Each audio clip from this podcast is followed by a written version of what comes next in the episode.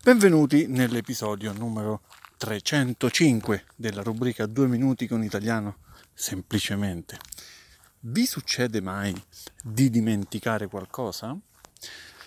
Spesso in questi casi in realtà, in realtà non avete dimenticato, ma avete soltanto bisogno di pensare un po'.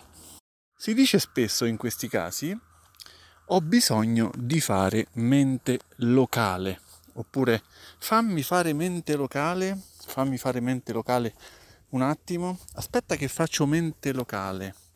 Questa espressione, fare mente locale, si utilizza sempre, quindi la, la usano tutti, è di utilizzo universale e si può usare ogni volta che, ogni volta che dovete pensare un attimo prima di ricordare qualcosa. Oddio, dove si trova il supermercato più vicino, dunque vediamo, devo fare un attimo mente locale prima. Ah ok, dunque devo andare a destra e poi a sinistra. Ok, adesso mi ricordo. Ho dovuto fare mente locale per ricordarmi dove avevo messo il cellulare, ad esempio. Si usa soprattutto quando eh, devo ripercorrere mentalmente eh, alcuni passaggi, quando devo ricordarmi cosa ho fatto, cosa ho fatto esattamente in sequenza. Dunque, dove saranno gli occhiali? Faccio un attimo mente locale, prima sono andato in camera, sì, e avevo gli occhiali con me, poi al bagno e ce li avevo, poi sono andato in cucina e lì... Ah sì, adesso ricordo, ho dovuto usare gli occhiali per leggere la ricetta della pizza e li ho lasciati proprio in cucina si usa locale perché dovete localizzare la mente, dovete andare con la mente in certi luoghi, diciamo, eh? usando la vostra memoria. Dovete andare nei luoghi dove siete stati. Si usa soprattutto in questo modo, ma possiamo sentire dei membri dell'associazione italiano semplicemente che fanno altri esempi.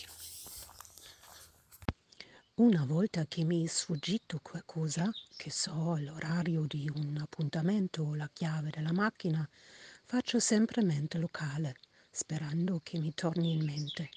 Che poi non ricordi nulla lo stesso? Sarà la vecchiaia.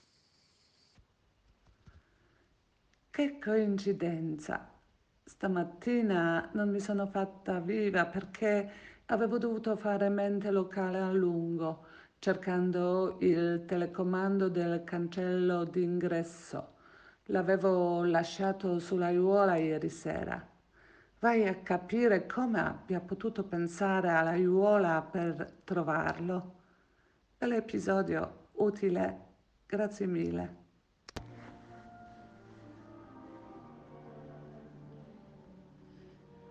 In virtù della notizia appena presa sulla sua morte, Vorrei aprire una parentesi per fare un omaggio a Ennio Morricone, colui che ci ha regalato una caterva di musiche bellissime, colonne sonore di tanti film. Il maestro non era solo un grandissimo compositore, ma a suo modo anche un bravissimo aforista. Tra le tante frasi hai scritto che la musica esige che prima si guardi dentro se stessi poi che si esprima quanto elaborato nella partitura e nella esecuzione. La colonna sonora del film Cine Paradiso è quella che più delle altre ha fatto accusare il colpo al mio cuore. L'ascoltavo quando ho agganciato mia moglie. Ha funzionato.